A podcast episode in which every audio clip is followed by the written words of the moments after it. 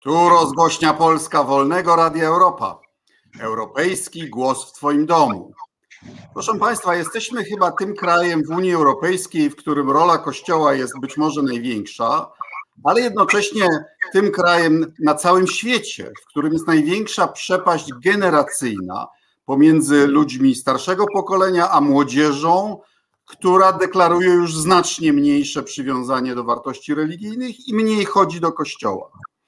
Mam dla Państwa dzisiaj gościa specjalnego, który o tych sprawach mówi od czasów PRL-u, który też skomentuje nam sprawy bieżące, bo Lewica jest w tej chwili na tapecie. Proszę Państwa, przed nami wieloletni więzień polityczny PRL, spawacz, demiurg III Rzeczpospolitej, kawaler Orła Białego, naczelny Gazety Wyborczej, Adam Michnik. Witaj, Adamie. Witaj, Radku, dzień dobry. Dziękuję za te ciepłe słowa, chociaż przesadne. Jak skomentujesz tą woltę, którą Lewica wywinęła w sprawie Funduszu Odbudowy? No ja próbuję rozumieć racje, które za tym stoją, ale to są racje bardzo partykularne. I moim zdaniem liderzy Lewicy jakby zgubili pewien rodzaj termometru, temperatury tego, co się dzieje w Polsce i przed jakimi zagrożeniami nasz kraj stanął.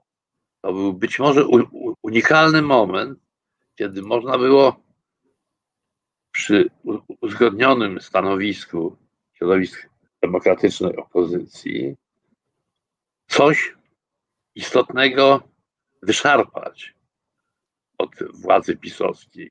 Można było dać pewien sygnał opinii publicznej, jaka jest stawka w tym konflikcie. I mnie się wydaje, że tutaj te środowiska lewicy popełniły błąd, aczkolwiek być może to nie jest jedynie ich błąd, dlatego że słyszałem w tych rozmaitych komentarzach i to, że środowiska Koalicji Obywatelskiej i PSL-u jakby na początku sformułowały publicznie swój plan, nie konsultując tego z lewicą. To może był błąd, może należało od początku wystąpić razem, tak jak to opozycja zrobiła w Rzeszowie przy wyborach prezydenckich. Nie wiem. Natomiast niewątpliwie rezultat tego jest taki, że ewidentnym zwycięzcą w tym sporze jest Jarosław Kaczyński. On wygra. Czy nie boisz się, że Kaczyński robi Budapeszt w sensie wprowadzania... Tak uważam. Kaczyński robi Budapeszt w sensie zdominowania mediów, zdominowania instytucji, zdominowania państwa w ogóle, ale że grozi nam też scenariusz Budapesztu w opozycji, bo Orbanowi udało się zwasalizować i podzielić opozycję, właśnie rzucając takie ochłapy i okruchy z pańskiego stołu. Niektórym... ze sobą przy każdej możliwej okazji. I okazuje się, tak jak w Budapeszcie zresztą, że kiedy opozycja się konsoliduje, to jest w stanie wygrać. Tak jak wygrała Budapeszt, znaczy miasto. No ale zdaje się, że dopiero w trzeciej kadencji, prawda?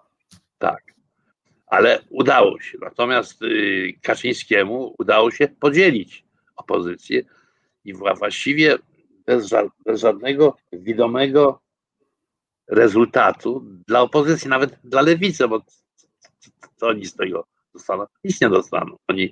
Oni zrobili ogromną przysługę Kaczyńskiemu, którego umocnili bardzo w jego sytuacji w Zjednoczonej Prawicy. Pokazali Kaczyńskiemu, że on może robić co chce, nie oglądając się już na Gowina i na Ziobrę. No, krótko mówiąc, dali Kaczyńskiemu prezent za darmo. I to mnie martwi, dlatego że ja uważam, że jednak tego elektoratu lewicowego jest tak do 15% dzisiaj, a to nie jest mało wcale. To może być decydujące w sporze o tym, jaka ma być przyszłość Polski. Chciałbym przejść do głównego tematu naszej rozmowy, ale nie mogę się powstrzymać, żeby nie zweryfikować paru spraw z tobą, na przykład z moim w tej chwili kiedyś szefem, a teraz kolegą w Parlamencie Europejskim Jerzym Buzkiem, który przewodniczył pierwszemu zjazdowi Solidarności, zweryfikowałem mój ulubiony wałęsizm. Mianowicie miała być demokracja, a tu się ktoś nie zgadza. Czy też wersja panuje, że a tu każdy głosuje jak chce. No i okazuje się, że takie słowa w tym sensie wtedy w 1981 roku padły. Więc ja nie słyszałem osobiście, ale to przypisywano Lechowi, trochę inny wersja słyszałem to, że miała być demokracja, ja tu widzę, że jeden głosuje przeciw. Ja to tak słyszałem, ale jakkolwiek było, to dobrze ilustruje pewien stosunek Lecha do procedur demokratycznych. Lech to był wielki, zawsze wielki, fantastyczny lider masowego ruchu na rzecz wolności. Natomiast w demokracji instytucjonalnej, proceduralnej, on po prostu nie czuł, on tego nie rozumiał. On uważał, że to tylko przeszkadza w rządzeniu, dlatego jego prezydentura była oględnie mówiąc problematyczna. Ale oczywiście to, co się dzisiaj wyczynia na jego temat, świństwa, te pomówienia, te draństwa, te nagonki, oczywiście są nie do zaakceptowania. No, ja mam inną refleksję, wiesz. Mandela jest dzisiaj symbolem na całym świecie, mimo że przecież też miał grzechy na sumieniu, przecież wysadzał w powietrze McDonald'sy, podkładał bomby, ale południowa Afryka rozumiała, jaki miał diamencik i chroniła jego wizerunek, prawda? A myśmy się uparli, żeby Wałęsę zniszczyć. No nie myśmy, dlatego że nie wszyscy go niszczyli, powiedzmy sobie. A różnie bywało w różnych okresach, umówmy się. Ja należałem do tych ludzi, którzy z nim popolemizowali, ale nigdy nie używałem chwytów poniżej pasa, nigdy. Natomiast ci, którzy uczynili z Wałęsy trampolinę swoją do władzy, jak Jarosław Kaczyński na przykład, to oni sięgali po bardzo niskie chwyty.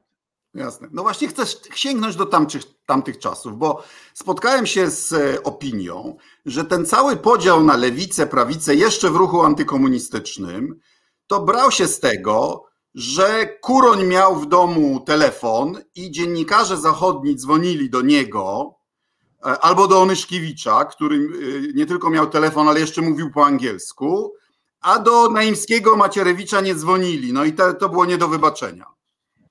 Nie, no to jest oczywiście już bardzo takie sprywilejowane, dlatego że różnice zdań były, one były skomplikowane i one nie do końca były łatwe wtedy nawet dla nas do rozszyfrowania. Dlatego, że ja poznałem Antka, ja z nim studiowałem na tym samym wydziale, ja byłem wyżej od niego, nie zawieszali prawa studenta, więc zrównaliśmy się nawet. Otóż ja pamiętam Antka jako człowieka skrajnej lewicy. To znaczy, jeżeli ja miałem takie poglądy takiego zgniłego socjaldemokraty, to Antek to był guewarysta, to był chilijski mir, to była skrajna lewica po prostu. I po każdej rozmowie z nim ja się czułem taki robak nędzny, po debacie z pryncypialnym stalinowskim komunistą, że on ma odwagę, a ja ciągle zielę włos na czwory. Potem tych różnic było ideologicznych może mniej, ale widziałem taką ewolucję Antka. Ja też miałem wtedy wrażenie, że to było na tle ambicjonalnym. Ale to moja perspektywa była, ja nie muszę być sprawiedliwy, bo ja w tym sporze byłem po którejś stronie, byłem po stronie Jacka oczywiście. Ale wiesz, że Kim Philby na Cambridge był komunistą, a po rekrutacji Rosjanie Sowieci kazali mu stać się prawicowcem. Nie, tego nie wiedziałem, ale jednak to nie jest Philby. Na Philby to była inna klasa intelektualna, to jednak to nie jest Philby. Niewątpliwie z nim jest trochę tak, oczywiście nie na tą skalę, ale jest, trochę tak jak z Cameronem. To znaczy on nie chciał wyprowadzać Wielkiej Brytanii z Unii Europejskiej, ale swoją polityką do tego doprowadził. Otóż ja nie wiem, czy Antek chce z Polski zrobić kraj promoskiewski, ale swoją polityką do tego prowadzi. To jest polityka destrukcji miejsca Polski w Unii Europejskiej. I co więcej, to jest destrukcja pewnie niesłychanie cennej rzeczy, którą Polska miała. Myśmy byli na tle Bałkanów, rozpadającej się Czechosłowacji, konfliktów etnicznych na Kaukazie, konfliktów etnicznych w Siedmiogrodzie. Tym krajem, który sobie umie układać stosunki i wewnętrzne z mniejszościami, i zewnętrzne z sąsiadami. I on to zrujnował. To Kaczyński, a Antek mu w tym bardzo, bardzo pomagał. I w tym sensie to jest coś, co mnie niepokoi.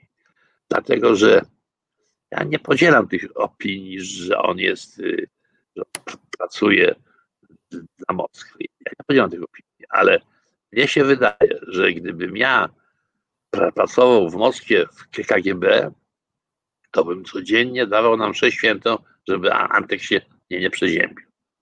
Żeby, bo taki, jaki on jest, to jest najlepsza gwarancja dla skuteczności polityki rosyjskiej, izolujący Polskę w Europie i skłócający Polaków samych z sobą. Cała ta jego akcja komisji, podkomisji smoleńskiej, to jest kompletne ośmieszanie Polski.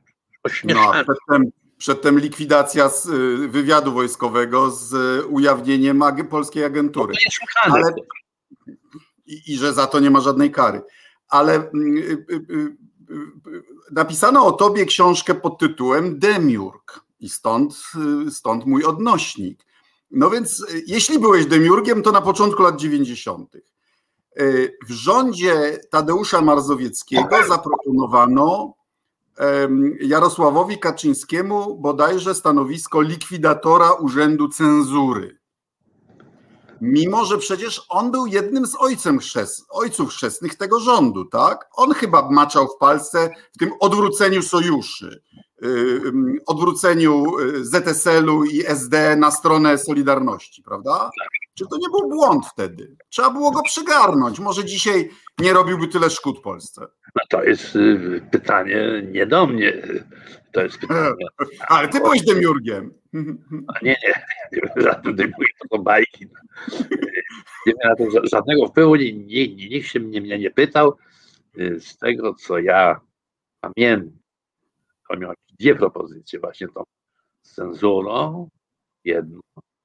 A drugą propozycję miał się wojewodę elbląskiego, czy jakoś tak, czy wicewojewodę, ja nie pamiętam.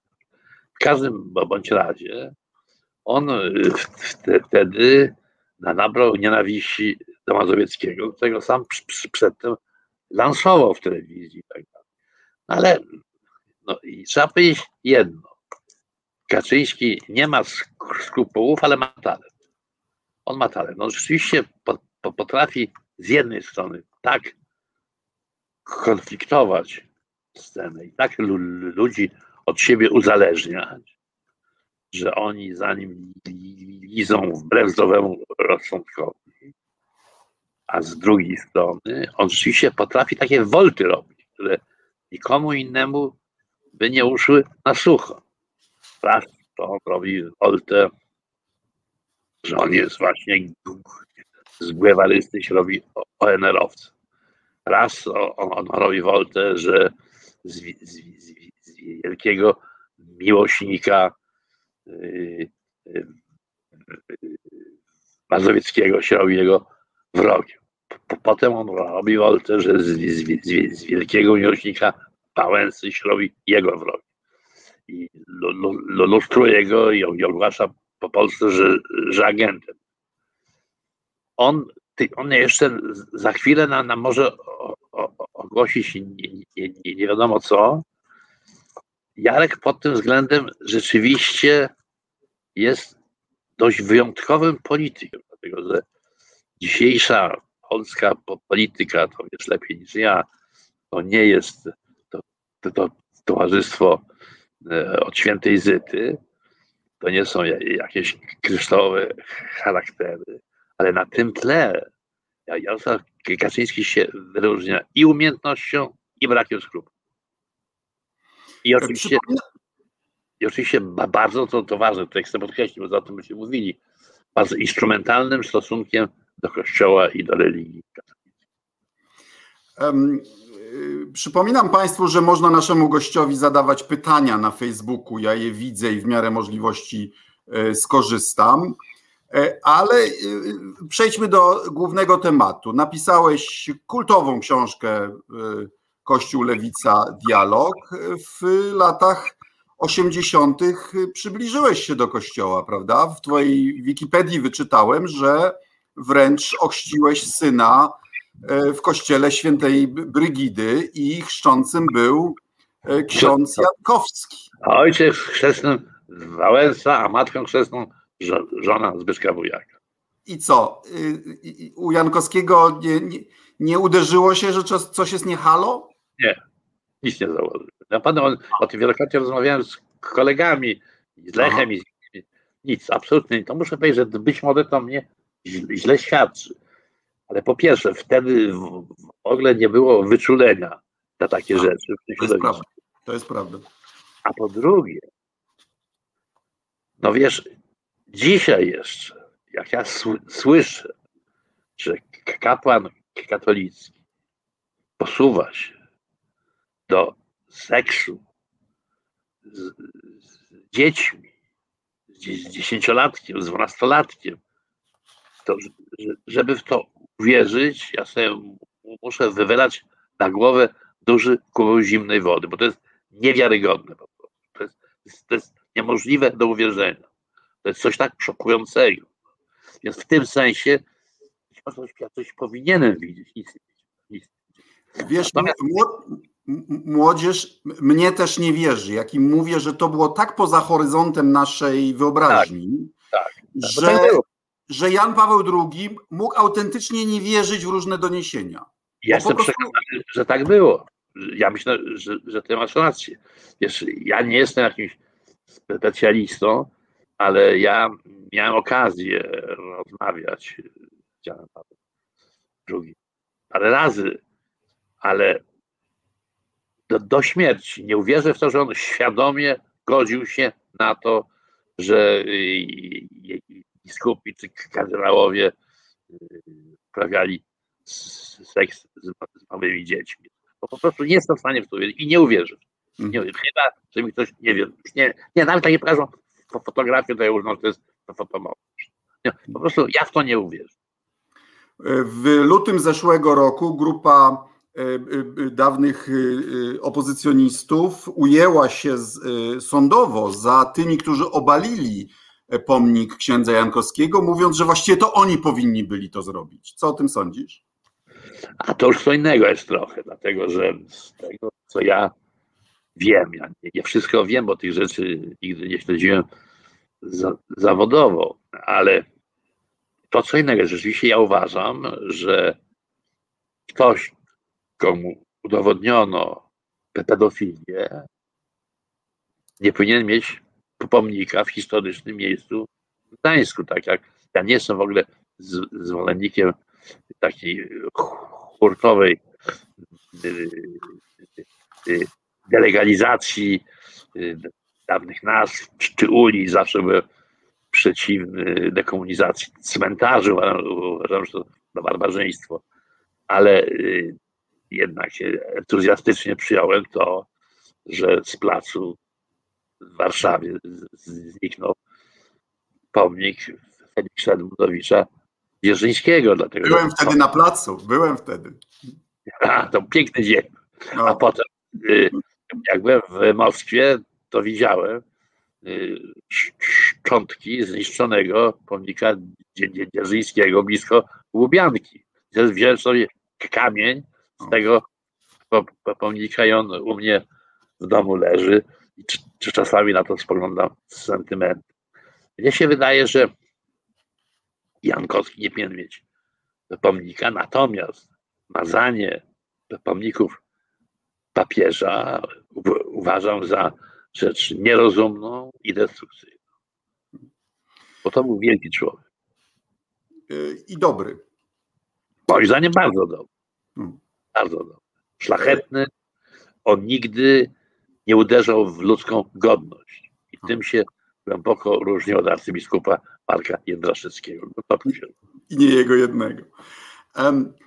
No i już jesteśmy prawie w domu. Ty uważałeś, że warto Kościołowi ustąpić, odbudować wpływy Kościoła po okresie komunizmu, w zamian uzyskując tarczę Kościoła na trudne reformy ekonomiczne, no i na przystąpienie do Unii Europejskiej, co nie było takie oczywiste, prawda? Nie wiemy, jaki byłby stosunek Kościoła, gdyby Jan Paweł II... Proszę? Mówisz o okresie po 80. Tak. To trochę inaczej było. Tam nie było takiego myślenia kalkulacyjnego. To też prawda. Myśmy wchodzili w wolność, tak powiem, jako sprzymierzeńcy. Ja w Kościele widziałem wielką moralną siłę polską, którą ogromnie szanowałem. Kościół w stanie wojennym, ale i przedtem był tą oazą wolności polskości. To było coś fantastycznego. Myśmy rzeczywiście w wielu miejscach, na plebaniach, mogli żyć w innym kraju, w innym świecie po prostu. Więc to, że Kościół będzie odgrywał ogromną rolę moralną, to nie ulegało wątpliwości. I ja należałem do tych, zresztą to musisz tak uważać, ja nie byłem wyjątkiem żadnym, że krzywdy Kościoła powinny być naprawione. Natomiast odbudować wpływów, no nie było co odbudowywać. Kościół w 1989 roku się cieszył poparciem ponad 90%. Okej, ale na przykład własność, prawda? Wtedy o tym się publicznie nie spierano. To mówiło się tutaj coś, tam coś, no dobrze, to dlaczego nie? No, a to potem niestety okazało się, że to język papieża to nie był język odzyskiwania własności. Kościół mówił innym językiem wtedy. Dla nas Kościół to był papież, to był Tischner, to był Pieronek, biskup Życiński, Golbinowicz, któryśmy nie wiedzieli co o tym wszystkim, co się wiadomo. Ale zawsze był też ten drugi Kościół. Ja pamiętam, byłem na Uniwersytecie Polonii Wolnego Świata w Rzymie w 83 bodajże roku, mógł być czwarty. I tam był ksiądz dyrektor, bardzo miły, jego ciocia z Polski przyjechała i mi się pytają, a pan z Anglii, tak? No jak pan tutaj dotarł? Ja mówię, no samolotem. Samolotem? A nie mógł pan rowerem albo piechotą w pielgrzymkę do Rzymu? A ja mówię, no miałem rower w Anglii, ale mi ukradli. I ta ciocia do tego księdza mówi, patrz, widzisz, w tej Anglii tylu Żydów i mu rower ukradli. No dobrze, to jakaś ciocia coś powiedziała, no oczywiście. Słuchaj, żadnych wątpliwości, że te tendencje, nazwijmy je postępeckie czy żadnościowe, były w Polsce. Ale podobnie jak ty, wtedy uważałem, że one są w sumie marginalne. Że oczywiście są 0,5%, 2%, 1,5%, to nie jest ta siła, która może zdominować potężną instytucję, jaką jest Kościół katolicki. No nie, w latach 90. to ty mówiłeś o antysemityzmie i nawet oskarżano cię o wywoływanie go.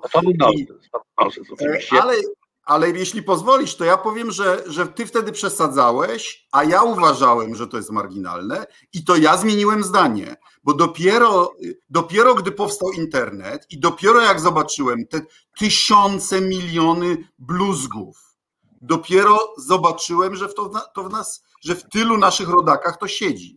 Ja coś powiem, jeśli chodzi o to, czy ja przesadzałem wtedy. Mnie się wydaje, że ty oglądasz na tamte czasy, wspominasz się z perspektywy pilnego czytelnika Gazety Polskiej.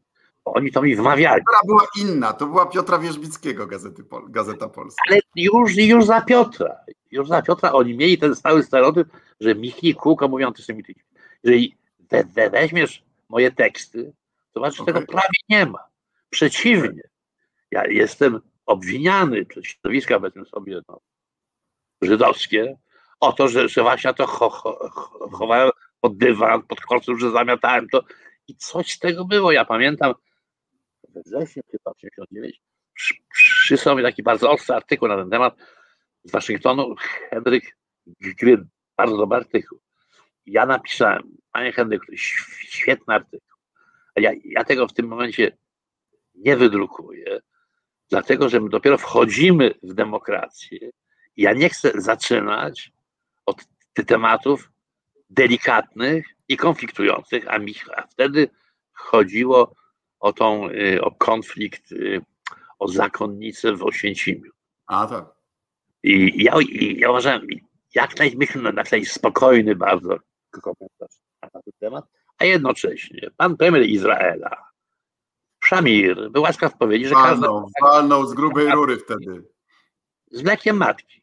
No to ja wtedy napisałem bardzo ostry komentarz, że to mi przypomina demona antysemityzmu. Znaczy, że jeżeli ktoś coś może wysłać z mlekiem matki, to jest właśnie myślenie antysemickie. Że Żydzi coś tam wyssali z mlekiem matki. Więc ja nie uważam, że ja przesadzałem wtedy, aczkolwiek wiem, że byłem oskarżany o. Okej. Okay. A wracając do twojej książki, bo tak w jednym zdaniu ją podsumowując, to ty uważałeś, że Lewica i Kościół mogą się spotkać na bazie praw człowieka. I wydawało się... W gruncie rzeczy tak. No, i wydawało się, tak jak już sobie powiedzieliśmy, że Kościół, tysiące księży było demokratami, nawet lewicowym, prawda. Ale prawa człowieka to były też prawa człowieka katolika. Tak jest. Ograniczane, ci ludzie byli dyskryminowani. Ja stale, jak mi mówi, że ja przesadzam, ja mówię, pokażcie mi jednego generała w katolickim kraju, który publicznie mówi o sobie, że jest katolikiem i przystępuje do komunii po całym życiu. Ale czy nie sądzisz, że nastąpiło nieporozumienie? Bo dzisiaj mamy Kościół, który nie broni praworządności, nie broni innych konserwatywnych instytucji, takich jak Trybunał Konstytucyjny czy Sąd Najwyższy, i nie wydaje się przesadnie przywiązany do demokracji. Może to było nieporozumienie. Może Kościół po prostu był antykomunistyczny, a nie demokratyczny.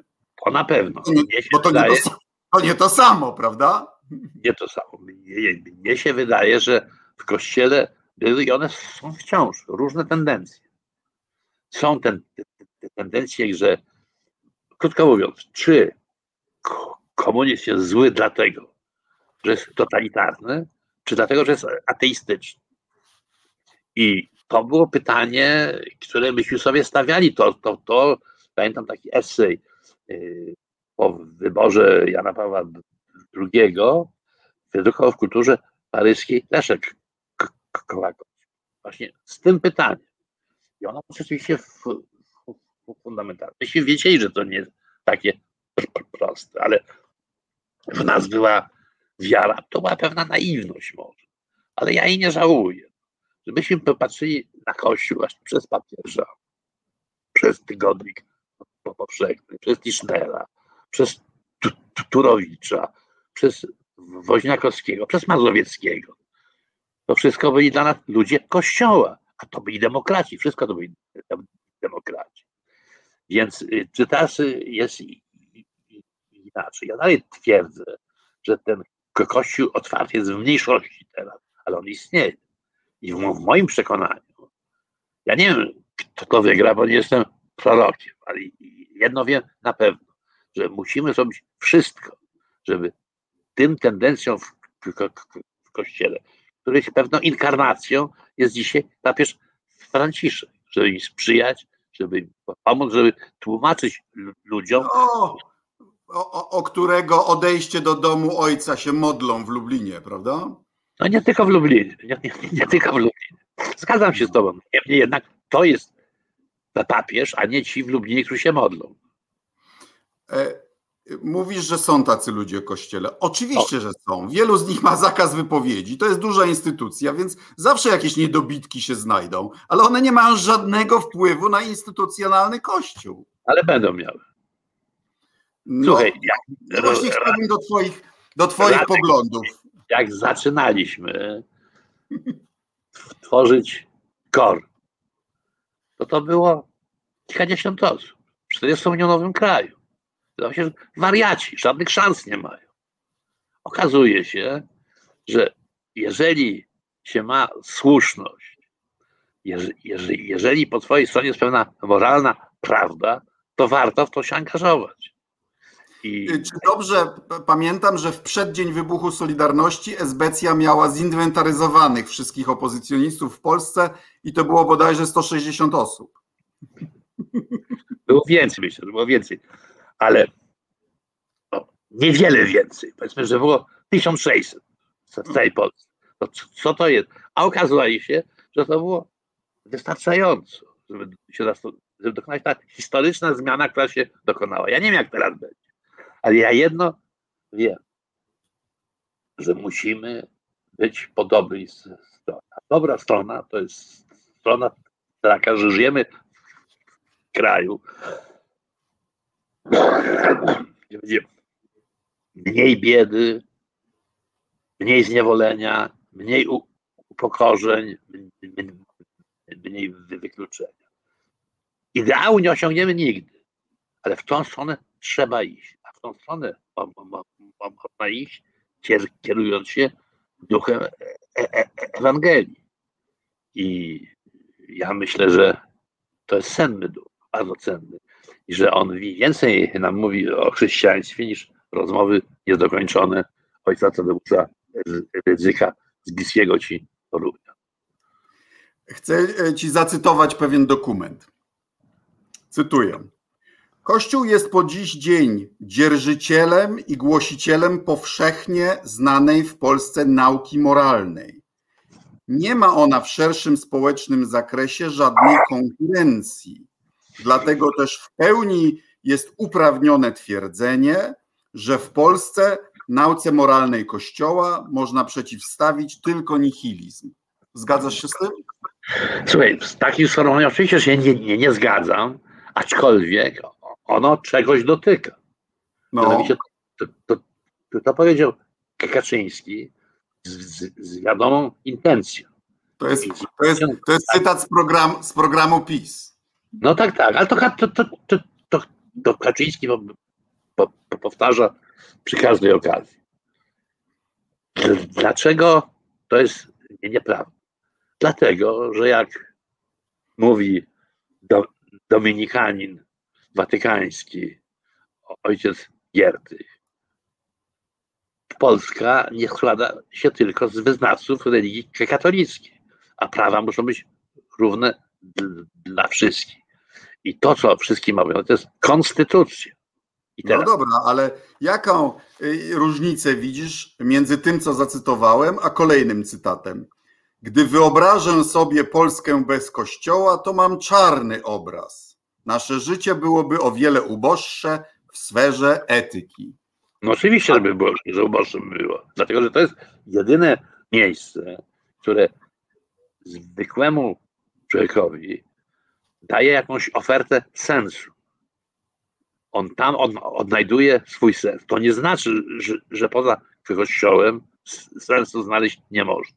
To nie znaczy to, ale to znaczy, że tak jak Rosja, nawet po latach bolszewizmu, pozostaje w sensie kulturowym i etycznym prawosławnym, tak jak Turcja pozostanie muzułmańska, tak jak Izrael pozostanie judaistyczny, tak Polska pozostanie katolicka, w tym sensie. I teraz... No, chwila, moment. Różnica zasadnicza jest. Różnica polega na tym, że to nie jest tak, że poza Kościołem nie można być przyzwoitym człowiekiem. Natomiast likwidacja Kościoła i jego obumieranie będzie oznaczało, że to miejsce, gdzie Polak katolik dowiaduje się, co niedziela, gdzie jest zło, a gdzie dobro, gdzie może posłuchać o sensie życia, o sensie cierpienia i o sensie śmierci. To jest Kościół. I jeżeli ty w niedzielę wychodzisz na spacer i widzisz tłumy w kościołach, to przecież tych ludzi tam nikt nie zagania. Oni tam przychodzą, potrzebują tego. A jeżeli ktoś czegoś potrzebuje, to ja nie chcę żyć w Polsce, kiedy on tej potrzeby swojej nie będzie mógł zaspokoić. Chwila, moment. Rozbierzmy to na czynniki pierwsze, bo tak, po pierwsze mówisz, że zwykli ludzie mają potrzebę sensu. Pełna zgoda. Tylko no, to jest to rozróżnienie między zwykłymi ludźmi, a jakimiś niezwykłymi ludźmi. Wiesz, niezwykłymi. Zwykłymi inaczej, tak powiedzmy. Okej. Okay. Wiesz, jak Edward Gibbon w historii upadku Cesarstwa Rzymskiego opisywał stosunek Rzymian do religii, jeszcze przed chrześcijaństwem. No czytałem to oczywiście, ale w tej chwili nie pamiętam. No, ja ci zacytuję z głowy, że filozofowie uważali, że wszystkie religie są równie fałszywe. Lud uważał, że wszystkie religie są równie prawdziwe, a politycy uważali, że wszystkie religie są równie użyteczne. I czy w tym, co mówisz, nie pobrzmiewa no, ten cynizm, umówmy się, że religia jest dobra dla maluczkich? Słuchaj, nazwij to cynizmem, nazwij to i jak chcesz. Być może ty w tym widzisz cynizm. Moja intencja nie jest cyniczna. Moja intencja jest do połowy przynajmniej pragmatyczna. To znaczy, ja uważam, jeżeli się chce Polskę zmieniać na lepsze, to tego nie można robić drogą wojny religijnej z Kościołem katolickim i tego nie wolno robić przez akceptację postawy pogardy dla Kościoła, dla wartości chrześcijańskich i dla katolików. Będziemy żyli w jednym domu. I my możemy się bardziej lubić albo mniej lubić. Ale przynajmniej weźmy jako projekt, że będziemy się nawzajem szanować. I to był sens tej mojej książki Kościół, Lewica, Dialog. I w tym sensie ja opinii nie zmieniłem. Zmieniłem w innym sensie, że moim zdaniem zmienił się Kościół. To znaczy Kościół wyewoluował w złą stronę. Kościół, nie tylko ja zresztą, wielu ludzi oczekiwało, że ta ewolucja będzie inna. A tymczasem Kościół jakby mentalnie wszedł w buty późnych lat 30. To znaczy tego czasu, kiedy Europa brunatniała. Jasne, ale spróbujmy odpowiedzieć na pytanie słuchaczki. Pani Urszula Tokarska pyta, doprawdy, czy Kościół to jedyny moralny przewodnik? Zasady moralne znane były ludzkości przed chrześcijaństwem. A dodam jeszcze, że nasi sąsiedzi, Czesi, są jednym z najbardziej laickich narodów w Europie, jeśli nie na świecie, czy Szwedzi, a statystyki przestępczości są bardzo zbliżone do nas, więc może religia nie ma wpływu na zachowania etyczne ludzi. Ja mówię, że z pewnością to nie jest jedyny przewodnik, ale to jest jeden z przewodników. Jako ten jeden z przewodników powinien być szanowany także przez tych, dla których on przewodnikiem nie jest. Tu nie ma tajemnicy żadnej. To jest co do szacunku wiadomo i ja też sprzeciwiam się tym wtargnięciom do kościołów i tak dalej, ale czy ty uważasz, że Kościół nadal jest dla nas cywilizacyjną wartością dodaną? Czy nas wyciąga w górę? Czym ewidentnie był u zarania naszej państwowości i w niektórych okresach, a w innych nie, w innych nas cofał. Jak jest teraz według ciebie? No moim zdaniem w tej chwili nasz Kościół przechodzi największy kryzys od czasów reformacji. Największy kryzys. I Ja myślę tak, że warto dzisiaj patrzeć z wielką sympatią i nadzieją na tych ludzi w Kościele, którzy tak jak w epoce reformacji próbowali z tego kryzysu wyciągać pozytywne wnioski i zmieniać ten Kościół na lepszy. I czy to się uda? Nie wiem. Ja wiem tylko jedno, że ja uważam tych ludzi za wartość dodaną. Tak, ja uważam, że Polska bez Jana Pawła II, kultura polska byłaby uboższa. Że bez wierszy Liberta byłaby uboższa. Bez humanistyki Tischnera byłaby uboższa i tak dalej, i tak dalej. Ja ci poddam, znaczy ja już żartowałem, że stałeś się konserwatystą, że uważasz, że pewne instytucjonalne formy tego poszukiwania znaczenia kościelne są niezbędne. Ja ci powiem tak, wiemy już w innych szybko sekularyzujących się społeczeństwach, że brak religii nie oznacza, że ludzie nagle stają się brytyjskimi empirykami, tylko wchodzą rzeczy gorsze, to znaczy sekty, różne nacjonalizmy, szowinizmy. Więc tutaj Kościół jeszcze ma u mnie taką warunkową, znaczy wypełnia pewną rolę, która może być wypełniona przez coś gorszego. No to poza sporem jest, ale ja powiem więcej, ty i ja stajemy przed takimi pytaniami metafizycznymi. Jest coś w górze, czy nie ma, zastanawiamy się. Dobra, ale to jest kwestia wiary, a ja mówię o roli społecznej Kościoła. Ale nie możesz Kościoła zredukować do jego społeczności, które jest szalenie ważne.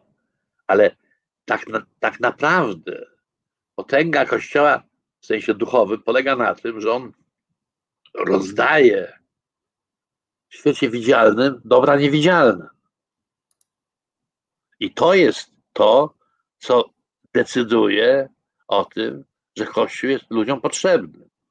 I ja uważam, że ta fala, ja to nazywam antyreligijny obskurantyzm, że ona jest niebezpieczna. Dlatego, że z jednej strony jest to, co ty mówisz, że oczywiście na miejsce instytucji mogą wchodzić jakieś natanki, sekty jakieś, nie wiadomo co, a może stać się też tak, że zostaje wakuum, luka.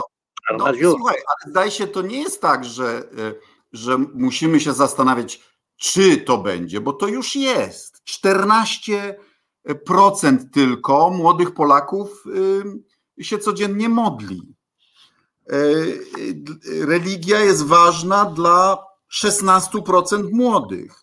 Seminaria duchowne, ja nie potrafię tego zweryfikować, ale wieść na przykład u nas w Bydgoszczy mówi, ale w innych diecezjach też, olbrzymie budynki liczą po kilku kleryków. Znaczy, to jest jeszcze odsunięte w czasie, ale ten masowy kościół się w Polsce kończy. Po pierwsze, jeszcze się nie skończył. Po drugie, ci młodzi podrosną i też zobaczą, ile ważnych rzeczy od Kościoła mogą dostać. I w sensie duchowym, i w sensie społecznym.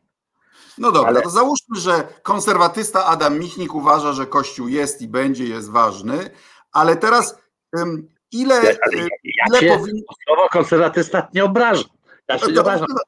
Ja jestem zwolennikiem tego eseju Kołakowskiego, jak konserwatywno-liberalnym socjalistą. Tak jest, tak jest. No dobra, ale teraz ile Kościoła powinno być w państwie? Bo to, rozumiem, nie oznacza, że Kościół musi mieć przywileje podatkowe, że musi ksiądz z kropidłem być na każdej uroczystości państwowej, że musi być w szkołach na etatach państwowych, że Rydzyk może mieć licencję, którą łamie na media i tak dalej, i tak dalej. Znaczy, Czy uważasz, że za dużo Kościoła jest w przestrzeni politycznej, społecznej, a jeśli za dużo, to gdzie byś zredukował? No w tych miejscach, o których wspomniałeś. No, ja zgadzam się, ja myślę, że źródłem kryzysu w Kościele jest ta nieopanowana pazerność po prostu. Na wszystko, na dobra, na pieniądze. I wtedy hulaj dusza, piekła nie ma. To może być z ubekiem, to może być z agentem, to może być ze złodziejem, z gangsterem, byle była kasa. I takich przypadków niestety mamy dużo. To jest jakby inna twarz tego zamiatania pod dywan, o którymśmy mówili w kontekście te pedofilii, prawda? Więc oczywiście to musi być zreformowany. Czyli co? Koniec z ekstraterytorialnością pałaców biskupich, tak? Znaczy, że polski prokurator nie może wejść do rezydencji i uzyskać dowodów na przestępstwa. I że nie może doprowadzić do tego, żeby ojciec Rydzyk się stawił na przesłuchanie. No co to znaczy? To już jest w ogóle, ja tego nie umiem nawet nazwać. Znaczy, że im wszystko... Jest pewna kategoria ludzi, wszystko wolno. A z religią w szkołach, jakbyś to... Bo czy nie błędem było zarządu Mazowieckiego wprowadzanie tego bez ustawy, drogą rozporządzenia, trochę pokonnie? Ja pamiętam te spory. No. Ja milczałem na ten temat. Ja osobiście. W duchu ja się z tą decyzją zgadzałem. W duchu. I milczałem dlatego, że ja miałem takie poczucie, że jak ja będę głośno mówił, że jestem za, to będzie uznane za koniunkturalizm i tak dalej. Natomiast dlaczego ja wtedy byłem za? Bardzo prosty powód. Bo ludzie tego chcieli. Ludzie tego chcieli wtedy. Ludzie w tych wyborach głosowali na Solidarnościową listę, na demokratów. I teraz od tych demokratów domagali się, żeby im zwrócić religię do szkoły, którą usunięto w sposób niekonstytucyjny, bezprawny i tak dalej. No dobra, ale ja za komuny chodziłem do salki u nas w Bazylice Świętego Wincentego a Paulo i wiesz, że to był akt nieposłuszeństwa wobec władzy, chodzenie na religię. No wiem. I ja to robiłem sam z siebie, chętnie. A dzisiaj masz pokolenie ludzi zbuntowanych wobec Kościoła, którzy chodzili na religię de facto quasi z przymusu. Tadeusz Mazowiecki powiedział mi kiedyś bardzo mądre zdanie.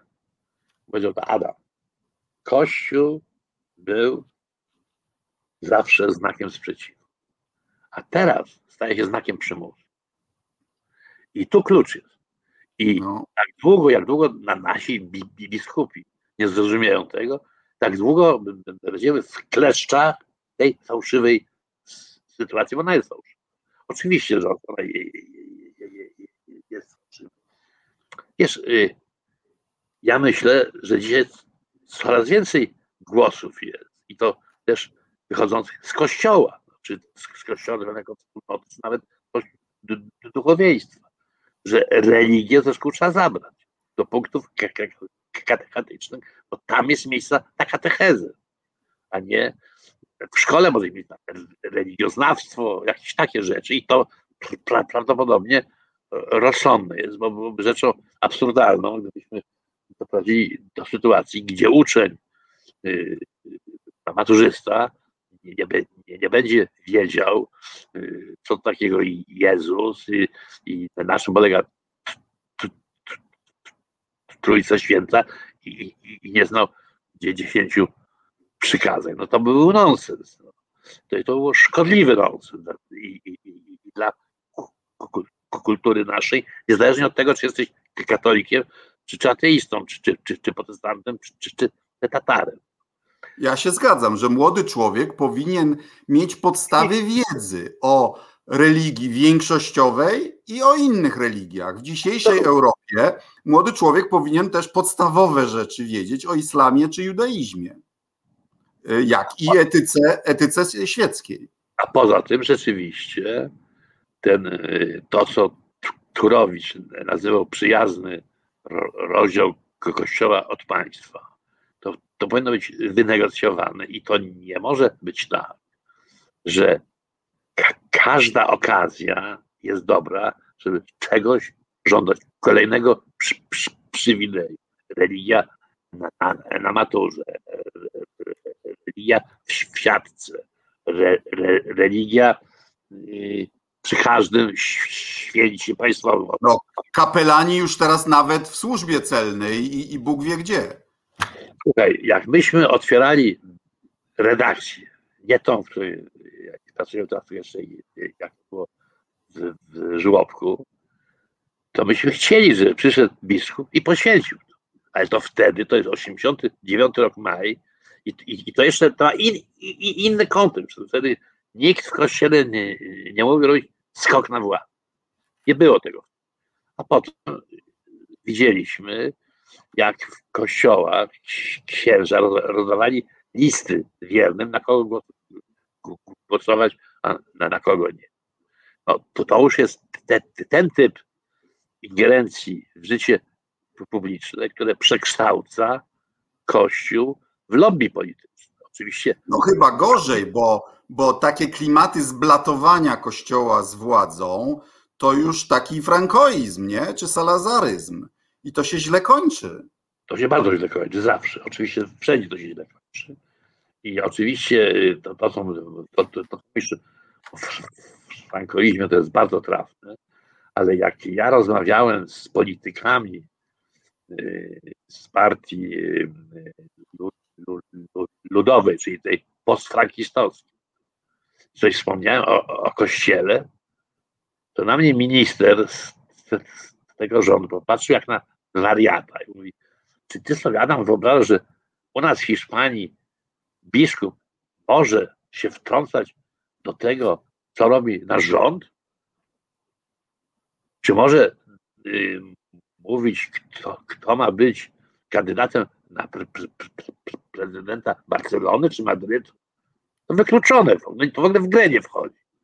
A u nas, ja pamiętam, jak biskup chyba Kielecki, chyba się nie mylę, pisał list do pani premier Suchockiej, kto ma być wojewodą Kieleckim, aż to normalne jest. A jak myśmy napisali w gazecie, to jest nienormalne, myśmy zaatakowani, że atakujemy Kościół, wrogami Kościoła jesteśmy. Więc to paradoks jest taki, że teraz ja się czuję, wiesz, permanentnie atakowany, że zdradziłem lewicę, laickie państwo, nie wiadomo co, i się podlizuje biskupa. Biskup. Się porobiło, co? Po staremu mnie nie wyklina, wiesz. No, słuchaj, nigdy w życiu nikt nam nie obiecał, że będzie łatwo radzić. Niemniej jednak nie ma innej rady. Mój szef zawsze mi mówił tak: Adasiu, jak jest pan w trudnej sytuacji, pan nie wszystko wie, nie ma pan informacji, nie do końca pan wie, jak się pan ma zachować, to wtedy na wszelki wypadek, jak porządny człowiek, na wszelki wypadek. Ja ciebie nie przebiję oczywiście, ale też po głosowaniu w sprawie in vitro, głosowałem za, trafiłem na listę ekskomunikowanych naszego dziennika. No, słuchaj, to już jest nominacja do świętości. Być na tej liście ile bym dał za to, wtedy nie pasować. Słuchaj, chcę zakończyć cytatem z Michnika. Ja ci powiem tylko jeszcze jedno, Radek. No. Kościół w Polsce jest taką instytucją, że jest w nim wszystko, co w Polsce jest najlepsze i wszystko, co w Polsce jest najgorsze. I od nas zależy, po której stronie my się będziemy opowiadać. Jest coś na rzeczy. Cytuję Michnika. 89 rok, Gazeta Wyborcza. Jakiej Polski pragniemy?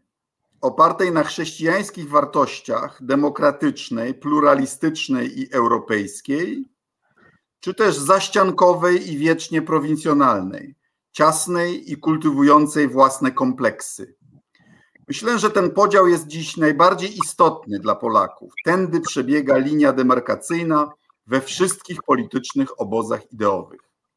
Koniec cytatu. I mam taką refleksję. I się nie zmieniło. Nie zmieniło. 30 lat później NATO, Unia Europejska, 3 razy bogatsi i nic się nie zmieniło. Tak jest, jak mówisz.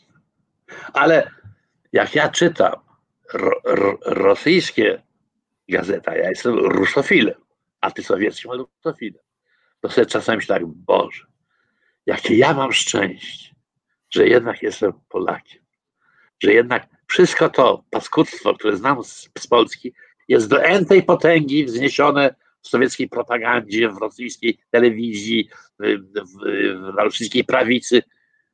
Boże, jak to dobrze, że mam do czynienia z Kaczyńskim, a nie z Putinem. I że my sobie przygadujemy, ale się nie zabijamy, nie? Ciągle jeszcze. Ciągle. To jest różnica. Tak jest, zgadzam się z tobą. I tym optymistycznym akcentem bardzo serdecznie dziękuję za rozmowę. Proszę Państwa, dziękuję bardzo. To była rozgłośnia Polska Wolnego Radia Europa. Europejski głos w Twoim domu. Jeśli się Państwu podobało, to proszę udostępniać, szerować, podawać dalej. Serdecznie dziękuję. Zapraszam na kolejny odcinek.